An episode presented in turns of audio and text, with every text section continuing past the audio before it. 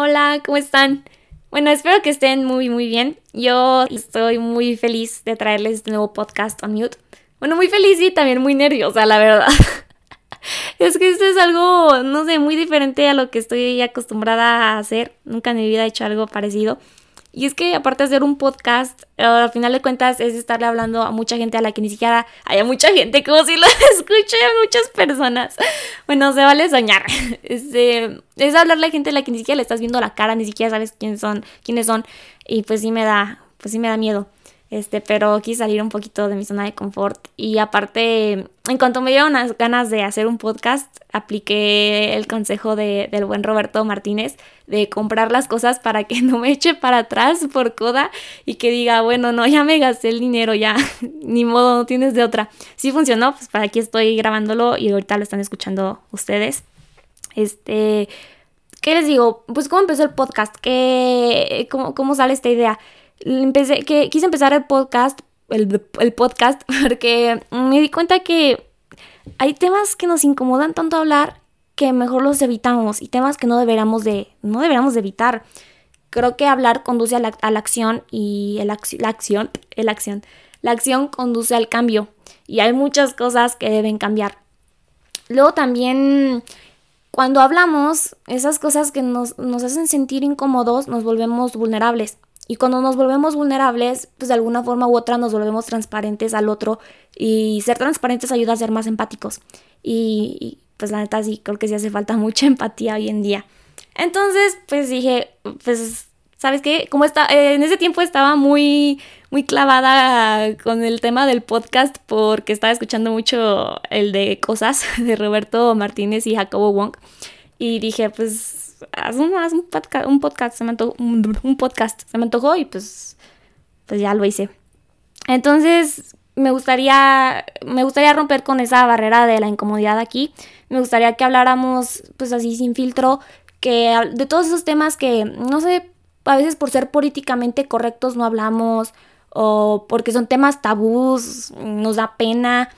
Eh, o también porque son temas que tenemos estigmatizados como de que, ay, qué aburrido, ay, no, pues son temas que son como de señores, ¿no? Como es el caso de la política. Eh, quiero que hablemos de todo eso aquí, que así hagamos las cosas sin filtros, sinceros, directos y que le demos on mute, precisamente por eso se llama así, que le demos on mute a todas esas opiniones, a esas injusticias también que luego no hablamos y esos pensamientos que nos guardamos para nosotros mismos, pero pues no deberíamos de guardarnos, deberíamos de sentirnos libres de expresarlos, platicarlos y, y, dirigir las cosas a un cambio. Entonces, pues sí, eso es con Unmute. Espero que les guste mucho y que les guste tanto como a mí me está gustando hacerlo. Este, y ya, ya me acordé. ¿Qué más les iba a decir? Eh, fíjense, también quiero intentar algo. Está en la plataforma en la que pienso subir el podcast. Porque, o sea, para subirlo primero, mm, para que esté disponible, por ejemplo, en Spotify. No sé si lo voy a subir a Apple Music todavía. Ahorita estoy grabando el podcast, todavía no sé. Pero fíjense que lo tienes que subir primero a una plataforma y después esa la compartes a las otras pues, plataformas de. ¿Qué es? ¿Música? Pues sí, ¿no? Eh, en esa plataforma que estoy trabajando, bueno, que pienso trabajar, se llama Anchor tienen la opción de que ustedes puedan mandar audios de voz y esos audios de voz salgan en el podcast. Eso se me hizo muy, muy chido. No es, bueno, yo no he escuchado, no sé si ustedes los han escuchado, esos podcast que utilicen esa función. Este, si han escuchado, ahí igual y se me pueden contar cómo, cómo se les hizo esa idea. De todas formas, la quiero intentar. Eh, lo que tengo entendido es que no necesitas escuchar el podcast, o sea, lo puedes estar escuchando desde Spotify y puedes mandar aún así la nota de voz.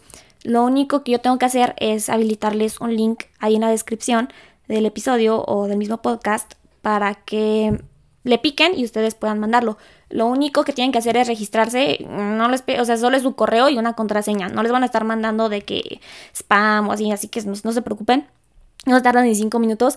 Y eso se me hace muy, muy chido porque entonces, o sea, puede ser más interactivo el podcast y no solo soy aquí yo hablando, sino que ustedes también, eh, o sea, utilizan el espacio para ustedes y eso, eso es lo que quiero. Entonces vamos a hacer la prueba en este podcast, a ver, en este episodio y a ver en el siguiente, a ver si funciona eh, o si no, vemos qué se hace para que ustedes también digan su opinión aquí, que es lo que quiero, que sea un espacio para todos, no solo, no solo para mí. Eh, y pues sí, ahora sí, vámonos con lo chido. Bueno, como les dije al principio, una de las cosas para las que me gustaría utilizar este espacio es para hablar sobre las injusticias que a veces pues, pasamos de largo, se quedan olvidadas, se quedan ignoradas. Y por eso hoy quiero empezar hablándoles de la historia de Julián Carrillo. No sé si han escuchado ese nombre, a lo mejor para ustedes ese nombre es totalmente desconocido, pero para las personas de la comunidad Coloradas de la Virgen en Chihuahua, el nombre de Julián Carrillo es el nombre de un héroe, así, así se las pongo. Y cuando les termine de contar su historia van a entender por qué les digo y hasta ustedes van a decir también es el nombre de un héroe, sí. Este, bueno, ¿por qué? Ahora ahí va, les va, ahí les va lo chido. Resulta que desde hace años, y por años me refiero ya mínimo unos, pues seis, sí, unos seis al menos. Este, durante al menos seis años en esta comunidad han tenido problemas con el narcotráfico por la tala ilegal. Pero aparte, tala ilegal dentro de sus ejidos. ¿Qué es lo que pasa? Para empezar, vamos a definir tres características básicas de un ejido. Debemos saber que un ejido es colectivo, o sea que es parte de un grupo, es indivisible. Ese ejido no puede ser de que ah, pues se divide y a ti te toca mi, mitad y a, la otra, mí la otra mitad. Y la otra es que no se puede ni vender ni heredar. Son terrenos que son exclusivamente propiedad de comunidades indígenas, como es el caso de esta comunidad de Raramuri, de ahí de Coloradas de la Virgen. ¿Qué es lo que ha pasado durante los últimos años? Bueno, la Semarnat, Sí, está escuchando bien. La Semarnat, la Secretaría de nuestro país encargada de proteger al medio ambiente, ha estado dando permisos, pues prácticamente permisos ilegales a autores locales. Autores locales, no me atrevería a decir exactamente qué es el narcotráfico porque pues no hay información, no encontré nada de información específica que demuestre que es el narcotráfico, pero sabemos que el narcotráfico está talando ilegalmente en esas zonas. Este, ha estado dando permisos a autores locales para que talen esos ejidos. ¿Y por qué digo que son permisos ilegales? Porque precisamente como los ejidos son propiedad de las comunidades indígenas, necesitan que la comunidad indígena dé su consentimiento para esos permisos para que, para, pues, pues sí, para que sean legales.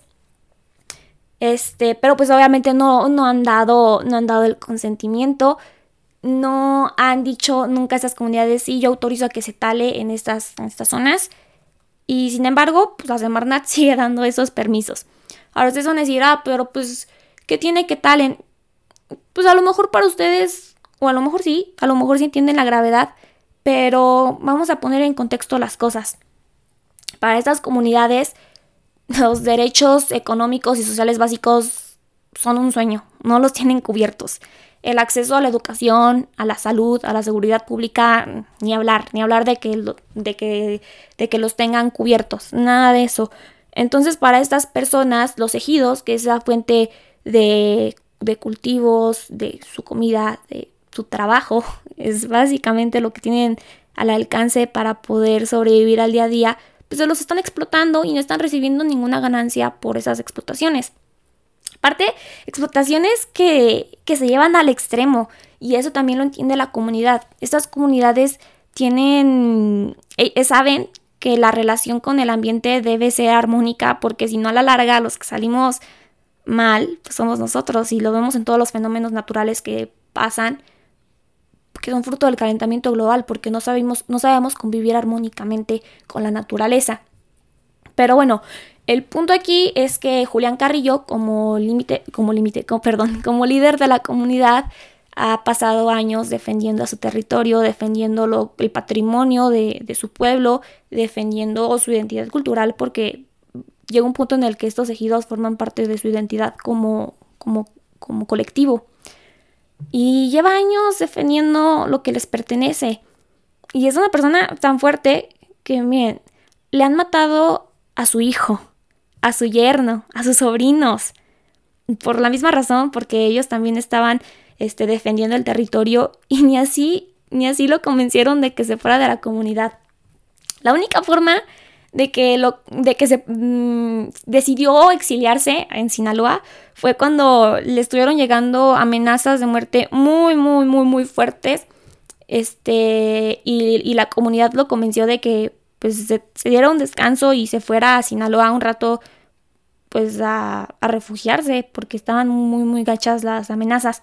Entonces ya, él se va eh, y regresa al mes de irse a Sinaloa porque Amnistía Internacional, Amnistía Internacional es una organización no gubernamental que precisamente eh, se enfoca, está enfocada en defender los derechos humanos de las personas a nivel internacional, como lo dice el nombre, y fue a hacer un reportaje sobre el caso de, de la comunidad, porque es, un caso muy famoso precisamente por la presión que el narcotráfico pone en esa comunidad.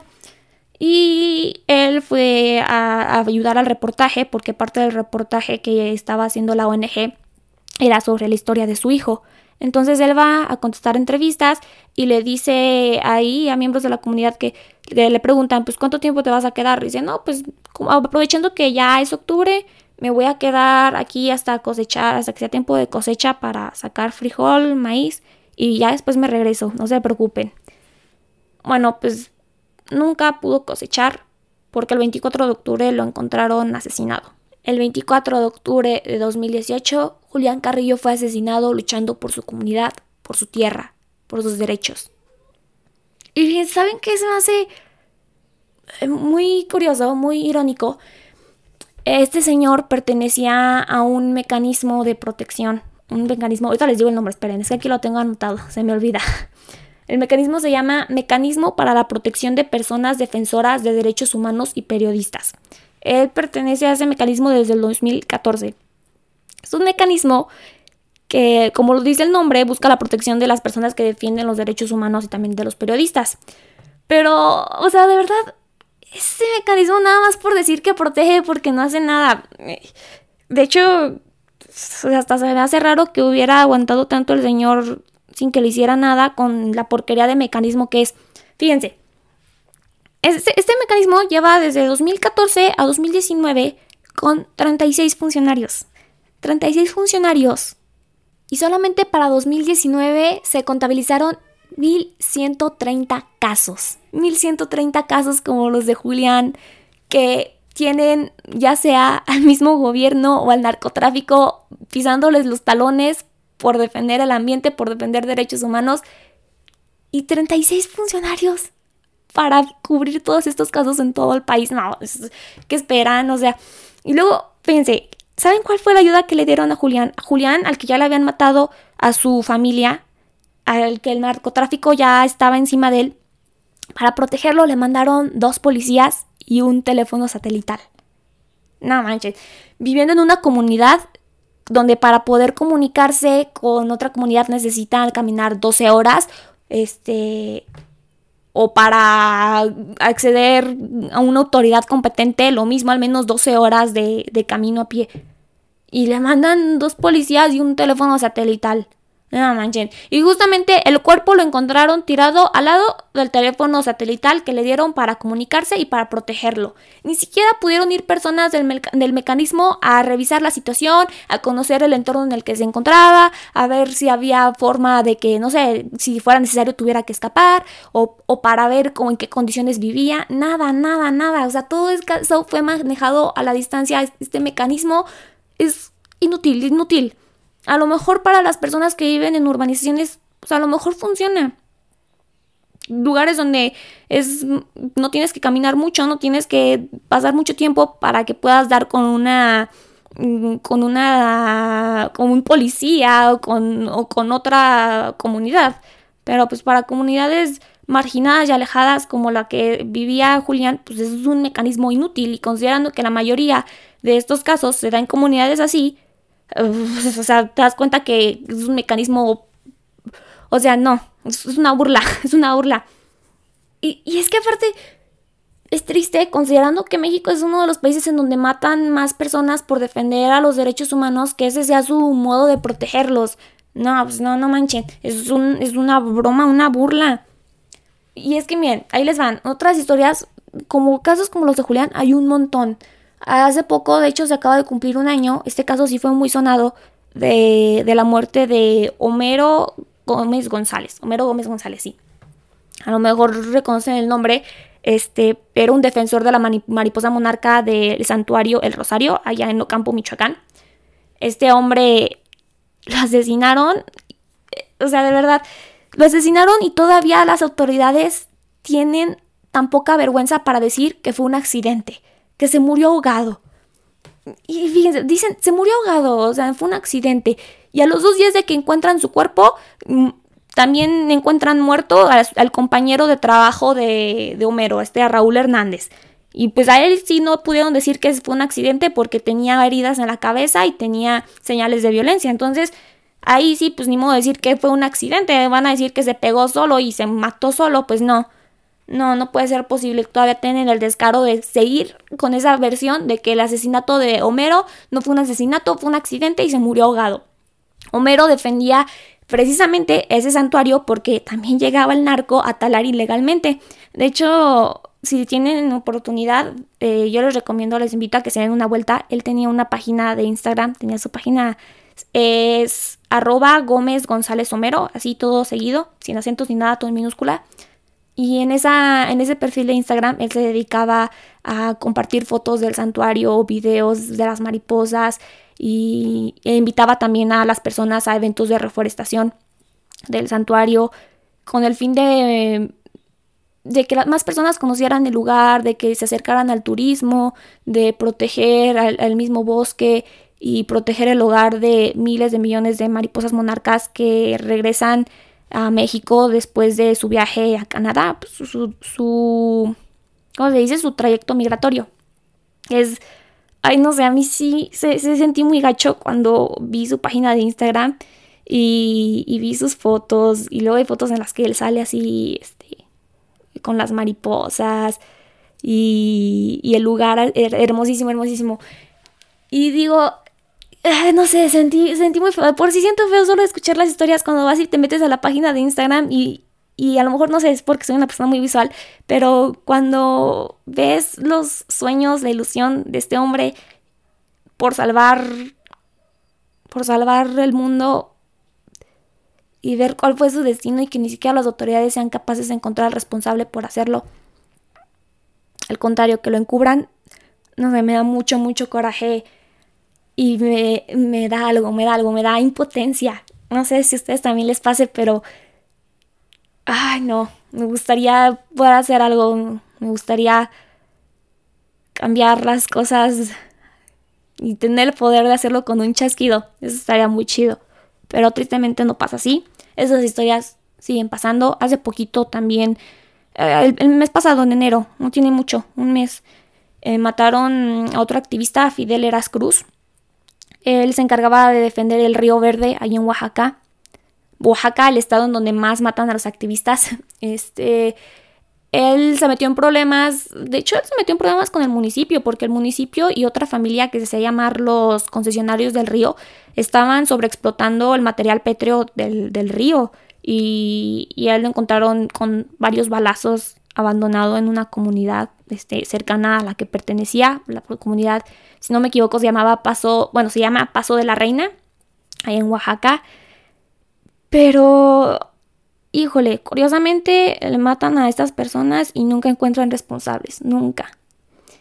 Es, pues no decepcionante porque creo que es algo de esperar en un país como México, pero sí es algo que destroza saber que estas personas, sus familias perdieron un héroe.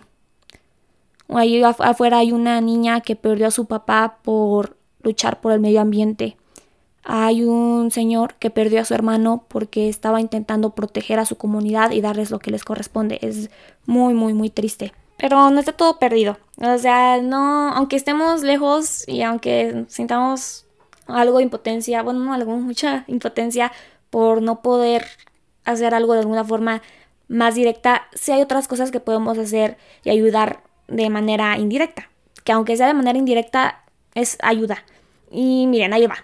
Una de las cosas, y creo que como la más clara, es muchas veces este tipo de casos, eh, cuando se hacen movilizaciones más grandes, ah, desafortunadamente hay muchos casos que no llegan a noticias nacionales, eh, logran ocultar y es más difícil, pero hay otros casos como el caso de Homero, como los de El Fidel o el de Julián, que son los que acabamos de escuchar, que llegan a hacer noticias nacionales y que podemos escuchar. Muchas veces también se hace, se, al movilizarse todas esas personas, crean fundaciones, este, para poder donar dinero para la causa. Y es que aparte, las, eh, las agresiones que reciben estos activistas no solo son de tipo físico, también luego les quitan el acceso a los ejidos o les quitan los pocos recursos que tienen y es otra forma de amenazarlos, de agredirlos, quitándole la forma de sobrevivir. Y entonces, si tú no me dejas, o sea, talar ilegalmente, pues entonces yo no te voy a dar tus recursos y no vas a tener con qué comer, con qué vivir. Y las comunidades a veces resisten algunos días, pero no siempre resisten mucho tiempo. Pues son personas que viven en, condiciones precarias. Entonces, una de las formas que de ayudar es donar a la causa directamente con dinero. Este, otra de las, otra, otra de las formas de ayudar es contando la historia. Contando la historia. A lo mejor estas personas pudieron matar al mensajero, pero nosotros podemos permitir que el mensaje siga vivo. Y eso es lo que quieren, eso es lo que, pues la razón por la que matan a las personas, porque quieren que lo que están diciendo se quede oculto, que nadie los escuche y que no puedan seguir diciéndolo en voz alta para que otros los escuchen. Entonces, si nosotros eh, mantenemos vivo el mensaje, vamos a evitar que se cumpla lo que estas personas, estas personas que las asesinan, eh, quieren que se cumpla. Y vamos a, no vamos a dejar que el sacrificio que hicieron los activistas sea hecho en vano. Entonces sí, contar, contar la historia a amigos, a familiares, compartirla en redes sociales. Yo sé que a veces, bueno, a yo, la neta, yo sí soy culpable de decir, ay, pues de qué sirve compartir una foto en Instagram o ay, en Facebook, ¿de qué sirve? Sí, sí lo he dicho, la neta. Y es que sí decía, pues es que, o sea, ¿eso de qué ayuda? Pues no manches, o sea, lo están matando, ¿eso de qué ayuda? Aunque no lo queramos, ayuda de alguna forma a transmitir el mensaje. Y eso es lo que les digo. Si lo dejamos, si no dejamos que muera el mensaje, ya estamos ayudando de alguna forma. Y compartiendo una foto, a lo mejor ya basta con una persona que lo lea, se interese y siga investigando para que lo cuente y así se vaya haciendo la cadenita. Otra persona se interesa y así más personas se van enterando del problema y no nos quedamos callados. Y cuando no nos quedamos callados, hacemos algo. Es lo que les decía, hablar conduce a la acción y la acción conduce al cambio. Ahora, a estas personas pues no les importa, no les importa la dignidad humana, el respeto a la vida, no les importa, lo que les importa es el poder y el dinero. Entonces, si se hace mucho ruido a tal forma que se vuelve una noticia importante, eh, de alguna forma limita su poder porque ya no pueden seguir haciendo, o al menos abiertamente, no pueden seguir haciendo lo que estaban haciendo antes. Y también es una forma de que personas que a lo mejor nosotros no podemos ayudar directamente a las comunidades, pero organizaciones como Amnistía Internacional pueden hacerlo y contando la historia en redes, contando a amigos, pasando el mensaje, puede llegarle a estas organizaciones que son capaces de brindar ayuda y entonces también de alguna forma hicimos algo para ayudar. Es lo que les digo, no es una ayuda directa como a lo bueno, a mí, a mí me gustaría hacerlo, pero de todas formas es una ayuda. Eh, ¿Qué otra forma de ayudar? Al momento de votar. Al momento de votar también tenemos que ser muy conscientes a quién vamos a elegir. Ah, cuando pasó lo de Black Lives Matter, a mí este Obama subió un mensaje, mm, compartió un mensaje que a mí se me hizo, pues me llamó mucha atención porque decía, es que cuando llegan momentos de transformación social, como es en este caso, hay dos formas en las que se, se va a llegar a ese cambio. Una es con la protesta, con la manifestación, lo que están haciendo es salir a las calles, alzar la voz, es necesario, es necesario para que la población se vuelva consciente, para que el gobierno sepa que ya no estamos a gusto con lo que está pasando. Ese es, un, es, es, es por un lado por el que se tiene que hacer eso. Pero por el otro, o sea, no se queda ahí con la protesta. El otro lado es actuar directamente por el lado político, porque al final de cuentas esas personas que están en la Semarnat, esas personas que están como presidentes municipales, esas personas que están como dirigentes este, estatales de las comunidades y que no hacen eh, nada, son las personas que nosotros ponemos en el poder. Entonces, a la hora de elegir, tenemos que decidir a quién, quién va a estar ahí para escucharnos cuando necesitemos que nos escuchen. ¿Quién va a estar ahí para evitar llegar al grado que necesitemos que nos escuchen? No sé si me explico bien por ese punto, pero sí, ¿cuál es el caso de estar manifestando, de estar protestando, de estar alzando la voz si elegimos a personas que no nos van a escuchar? Tenemos que, tenemos que elegir bien, ese es el punto. De hecho, pues este año tocan elecciones para renovar la Cámara de Diputados. Va a estar, pues, pues va a estar como elecciones de México, ¿no? Pues eso es lo que puedo decir. Pero de hecho sí me gustaría tocar en este podcast eh, el tema y analizar pues cuáles son las opciones y ayudarnos entre todos a elegir mejor. Pues a final de cuentas el voto es libre, universal y secreto, pero pues también podemos opinar, podemos compartir ideas y pues ya, cada quien tendrá su decisión, pero sí me gustaría que, que lo hiciéramos lo más informados posibles, posible porque aunque pensemos que no, tenemos un montón de poder, más del, que imaginamos. Eh, ¿Qué más? Ah, otra forma de ayudar es... Mm, ah, antes de que se me olvide, ahorita que estamos diciendo la política, de hecho, hace poquito no tiene mucho que acaban de ratificar un acuerdo eh, precisamente para la protección de los activistas y defensores de los derechos humanos. El acuerdo se llama Acuerdo de, esperen, de Escazú. Tiene, en noviembre, el 6 de noviembre, lo ratificaron. Eh, para el que no sepa qué ratificarlo, pues para que un tratado internacional entre en, vigencia, para que sea aplicable en otros países, tiene un proceso.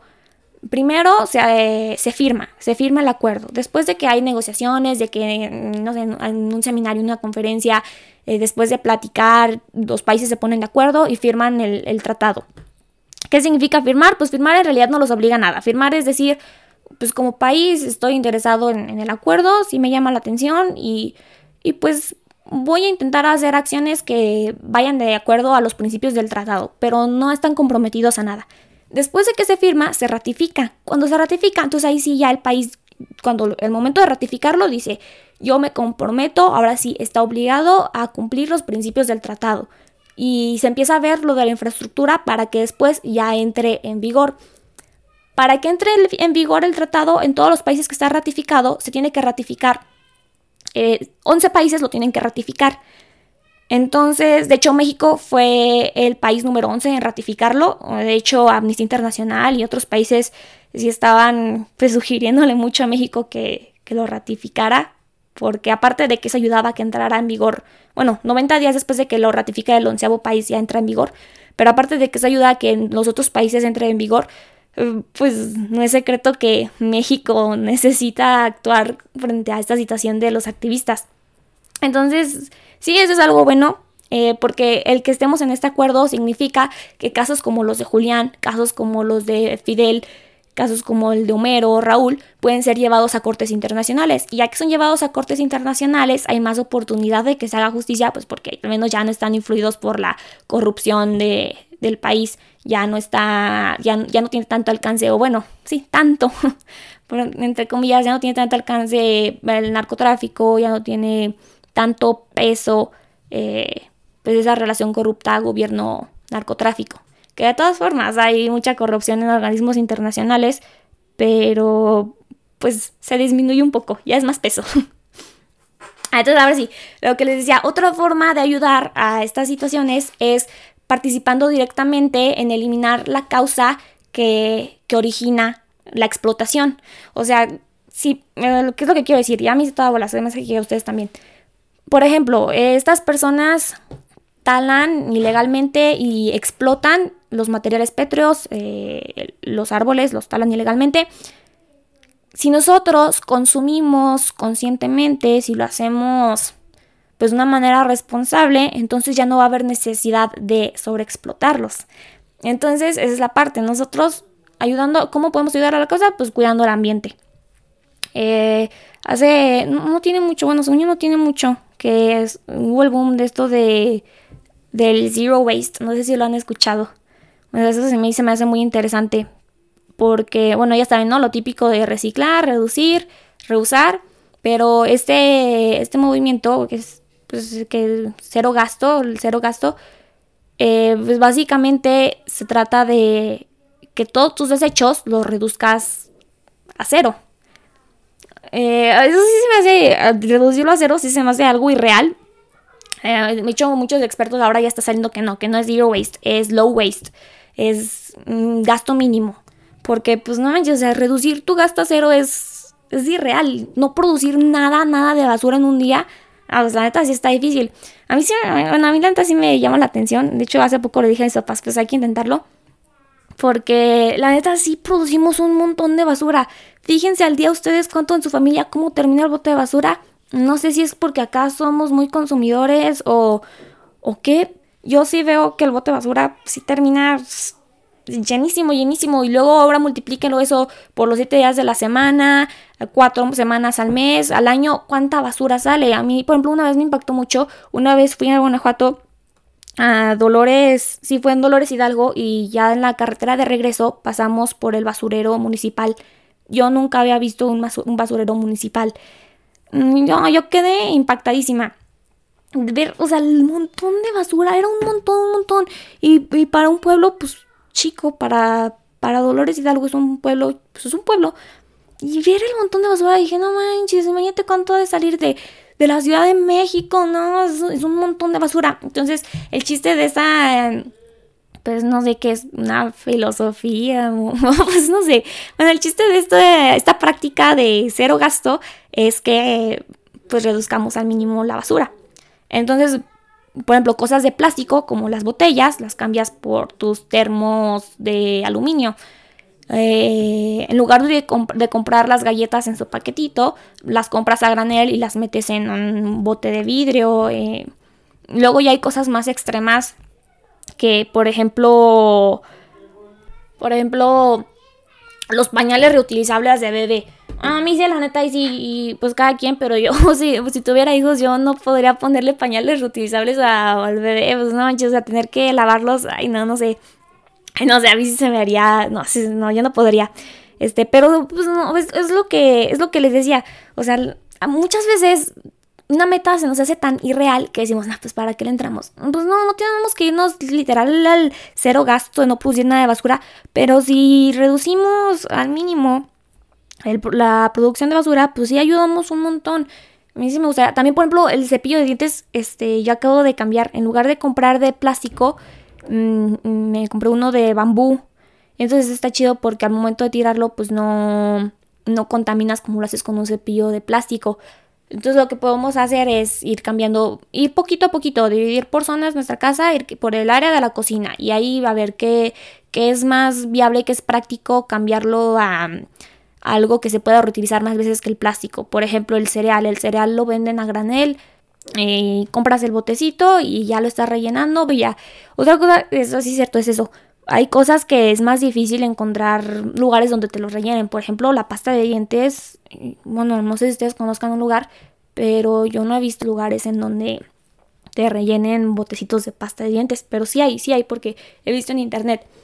O por ejemplo, el shampoo, yo no he visto. He visto tiendas, este, que te venden el shampoo, hay tiendas naturistas que te venden el shampoo en barra para que ya no tengas que utilizar envase, pero no sé si hay shampoo, no hay lugares que rellenen shampoo líquido, porque a lo mejor hay personas a las que no les gusta el shampoo en barra. Eh, no sé, hay muchas cosas que a lo mejor es más difícil cambiarlas a algo que sea de menos gasto, pero hay otras que son más fáciles de lo que pensamos y pues estaría bien darle este una probada, intentar a ver qué onda. ¿Qué más? Eh, la ropa, la ropa también se gasta un montón, se contamina un montón. Este, y es que también saben que esta tendencia, la, la, industria de la moda, lo que tiene que hacer es renovar las cosas cada seis meses y se crea un gasto enorme, enorme de que las tiendas tiran todo lo que no se vendió temporada. Muchas veces, por ejemplo, había visto de Louis Vuitton, que no sé si lo dije bien, perdón, que, que luego tiraban las bolsas que salían así y, toda la, piel, el algodón, todos los materiales que utilizan para, para, las telas de la ropa, de las bolsas, de los zapatos, es un desperdicio enorme y para hacerlas se necesita un montón de agua, se produce un montón de carbón y aparte explotan a las personas. Entonces esto es el problema, también ya se ha vuelto ahí medio famoso del fast fashion. Eh, y luego es, es un, bueno, esto de la ropa me hace un ciclo muy curioso, porque primero salió esto, ¿no? Que decían, no, es que no compres de, de tiendas de fast fashion como Zara, como, eh, como H&M, Bershka, o sea, contaminan mucho, no, no, mejor compra de, de tiendas de segunda mano, de bazares. Ok, y, pero entonces luego empezaron a decir las personas, no, no, o sea, tampoco compres de ahí porque lo que haces es, eh, ¿cómo se dice? Ay, se me fue la palabra, esperen, esperen ayudas este, a la gentrificación. La gentrificación de la industria de la moda significa que los precios se elevan eh, de estas, en estas tiendas. La ropa que antes te costaba, no sé, la chamarra 50 pesos, como más personas van y compran, las tiendas van subiendo los precios y como son, son tiendas que las personas con bajos recursos utilizan para poder este, proveerse de vestimenta, no, no es bueno que estén subiendo los precios. Entonces decían, no, no compres porque luego también, aparte de que subes los precios, eh, tú te llevas la ropa decente y a las otras personas este, con menos recursos no los dejas con algo bueno. Tú sí puedes comprar de, de tiendas este, de, mm, de más alta gama que, que tú sí puedes y otras personas no no, no compras ahí. Entonces ya, bueno, entonces no compras de acá, no compras de acá. Entonces luego dijeron, no, pues tú puedes hacer tu propia ropa. Pues es la misma, es la misma porque la tela que utilizas para hacer tu propia ropa, la, se utiliza algodón y para fabricarla se, este, se, se explota el algodón, se explotan a las personas, se explota el agua. O sea, sigue siendo la misma. Este, entonces, ¿qué es lo que, lo que yo concluyo de todo esto? Lo mejor que se puede hacer respecto a la ropa. Eh, bueno, uno, intentar comprar pues, puros básicos, intentar no ser tan vanidosos con la ropa y pues no pasa nada si no estás en tendencia. Y luego con, con cosas básicas pues puedes este, armar tus outfits chidos, no pasa nada. Y eso es una. Y la otra eh, la ropa que ya no vayas utilizando no, no la tires, este, dónala a otras personas y entonces ya le das una segunda vida, no estás ayudando a la gentrificación de nada, no estás tirándolo a la basura ayudando a la contaminación, alarga su tiempo de vida y, favorece a las personas que no tienen acceso a, a comprar pues nueva ropa. Entonces, pues sí, eso es lo que, lo que se me ocurre. Ustedes, no sé ustedes también qué se les ocurre para disminuir esto de, del problema de la ropa. ¿Qué otro? Ah, también saben que se ha vuelto muy famoso últimamente lo de volverse veganos, porque no sé si sabían, pero las vacas producen un montón de metano, un montón. No me acuerdo ahorita exactamente de la cifra, pero una sola vaca sí produce un montón de metano. Pues cuando comemos carne, eh, favorecemos a la, a la producción de ganado, más vacas, más contaminación, este, y luego también en, lugares como en Brasil eh, explotan, talan ilegalmente el Amazonas para tener más lugares para la ganadería, para, para pastorear, para que las vacas tengan lugar para crecer. Entonces dicen, pues hay que disminuir el consumo de carne y te vuelves vegano. Pero bueno, fíjense, a mí sí, la neta sí me ha llamado la atención y sí digo, o sea, ¿cómo sería volverte vegano? Sí, sí, sí, me digo, ay, sí, sí o sí no. Pero no, la neta yo no podría vivir sin carne. Nada más me acuerdo, no sé, de los taquitos, la carne asada, la pizza, no, yo, yo no podría, no podría, la neta, mis respetos para, para las personas que sí son veganas o vegetarianas. Eh, pero aparte, bueno, yo estaba viendo, se me hizo muy curioso, yo no sabía que existía eso. Luego a la comida, no sé, si alguien que sea vegano o vegetariano está escuchando esto y pueda confirmarlo, pero había visto que le ponen como polvitos saborizantes a la comida para que sepa, por ejemplo, a queso. Había visto en TikTok una receta de una chava que hace sus macarrones con queso, sin queso, versión vegana, y que le pone como una proteína con sabor a queso. No sé, se me hizo incluso yo no sabía que existía eso. Eh, Ahora, el problema también con el veganismo, bueno, uno, pues es, parte, es parte normal de la cadena alimentaria, alimenticia que nosotros comamos otros animales, pues es normal. Y si no comemos animales, todos nos volvemos veganos o vegetarianos, pues entonces va a haber un desequilibrio muy gacho del ecosistema. Entonces, pues no, tampoco es como que todos nos necesitemos, necesitemos volvernos veganos o vegetarianos. Eh, la otra, Siento que este tipo de, dietas es muy, muy poco accesible para personas de la clase baja. No se me hace realista que una persona de la clase baja eh, se vuelva vegano porque parte de la dieta vegana significa sustituir muchos alimentos, bueno, eso tengo entendido yo, por proteínas artificiales. Entonces, pues una persona que sobrevive con salario con un salario mínimo al día, pues no va a estar poniéndose para comprar proteínas, pues no, mejor te compras un tamal de rojo y ya tiene la, carne, la tiene la masa y es, es, lo, es lo mismo, es el mismo problema de la alimentación. Aquí en México es mucho más fácil conseguirte unos tamales, este, a 16 pesos, dos tamales por 16 pesos, y con eso quedas a gusto para el día, bueno, para la mañana. Que una ensalada que te cuesta 80 pesos y con eso, pues luego, luego te da hambre a la hora, pues no. Este es, es, pues es también problema. Entonces, ya que vemos esto, entendemos por qué en 1987, en la segunda conferencia internacional sobre educación ambiental, que fue allá en Moscú, los países dijeron que las dos principales causas de la problemática ambiental son la sobrepoblación y la pobreza. Entonces, es ahí, bueno, con el aspecto de la sobrepoblación, es una cadenita. Más personas, menos trabajo, menos acceso a, recursos naturales y deriva en la pobreza. Entonces aquí el problema raíz, por decirse, es la sobrepoblación. Entonces ahí se me hace un cruce interesante porque con esta relación sobre población, ecología, es como salen ramas, bueno, a mí se me hace muy curiosa como el ecofeminismo. Si hay educación sexual para evitar la sobrepoblación, entonces también podemos ayudar a, la problemática ambiental. Eso, bueno, eso me hace muy interesante. No, todavía no lo entiendo bien, pero, pero si lo piensas, a lo mejor, bueno, yo al principio decía ecofeminismo, pues cómo se va a relacionar el, feminismo con la ecología. O sea, está, está interesante, está curioso. Y luego, otro punto, uh, un punto muy, muy importante y que a lo mejor ya no tiene, bueno, no a lo mejor, ese ya no tiene tanto que ver con lo que nosotros hagamos, pero sí con las decisiones políticas y es la urbanización extrema de las áreas naturales. Fíjense cuántos árboles se han echado para hacer sus puentes y árboles ya de un montón de años. Entonces yo sí dije, no, pues es un montón, es un montón de árboles. Pero no me di cuenta de verdad el impacto hasta hace poquito que tuve que hacer mi servicio social. Se de cuenta que teníamos que contar los árboles con una aplicación y les teníamos que tomar fotos y a esas, esos árboles teníamos que eh, contar la sombra que da aproximadamente la zona que nos tocaba de contar de árboles y el dióxido de carbono que filtraba la zona que nos tocaba contar de árboles también.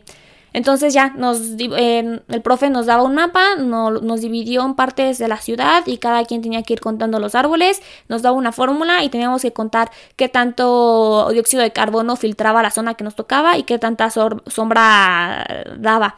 Entonces ahí este, nos enseñaron que fíjense, cada árbol al año filtra 53, casi 54 kilogramos de dióxido de carbono. Entonces dije, a ver, vamos a ver, ya no me puse a contar los árboles de, esa, de esa área porque pues son un montón y de por sí la zona que me tocó a mí eran un buen. Pero sí hice una comparación entre lo que yo a mí me tocó y la zona que es esa de ese nuevo puente que acaban de hacer.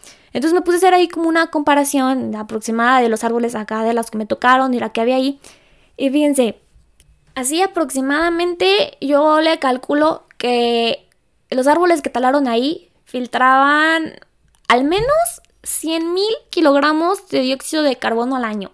100 mil kilogramos que filtraban. Y todos esos talados. Sí dejaron uno que otro, pero los que dejaron, aparte de que están chiquitos de nada que ver con los que tenían, pues son, yo creo que ni siquiera una décima parte de los que habían. Es un montón, un montón. Pues en todo el país estamos tendiendo a una economía extraccionista. La economía extraccionista es este la que pone pone los intereses económicos por encima del ambiente o incluso aprovecha los recursos naturales para mejorar la economía. Mm, por ejemplo, con lo de las refinerías que se está impulsando con este sexenio, eh, construirlas, es un proyecto de economía extraccionista, basa toda, mm, pues no, no toda, pero sí una buena parte de nuestra economía en, la extracción de, de petróleo, el crudo o, proyectos que ni siquiera tienen un poquito de cuidado por el medio ambiente como lo es el tren Maya. O sea, el tren Maya es una atrocidad eh, horrible, horrible para la península. Y es que luego dicen, no, es que... Pero no, hay que preocuparse mucho. O sea, muchas de las vías son reusadas, son vías que ya había desde el porfiriato. no.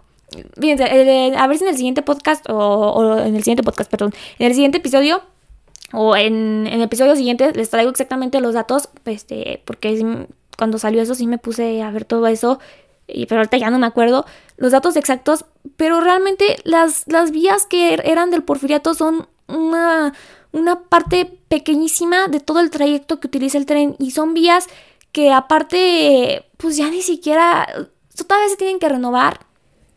Y, y, muchas de las vías que también dicen, no, es que se van a utilizar, utilizar vías que, que, estaban abandonadas.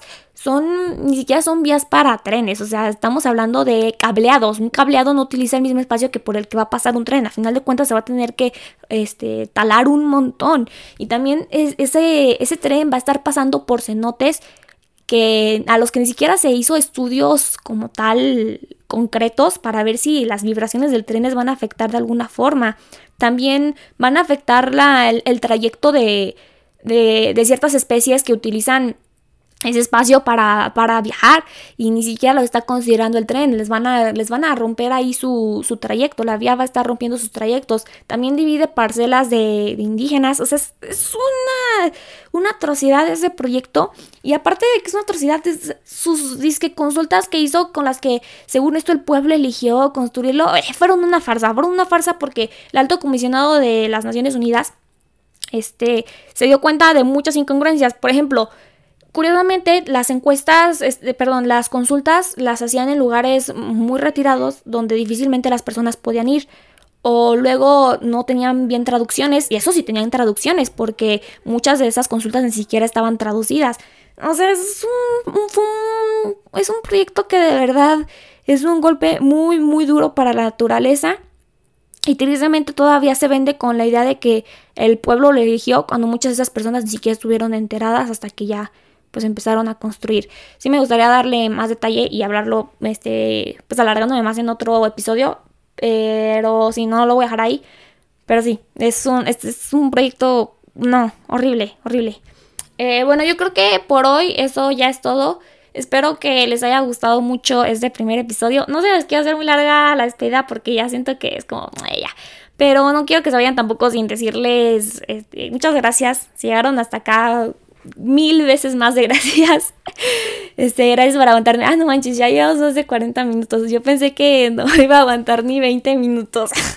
Este, espero que sigan por acá, que les haya gustado mucho y cualquier cosa, pues ahí andamos. Espero que sí funcione lo de los audios en Anchor para que me cuenten su opinión y sigamos así platicando a gusto. Muchas gracias, bye.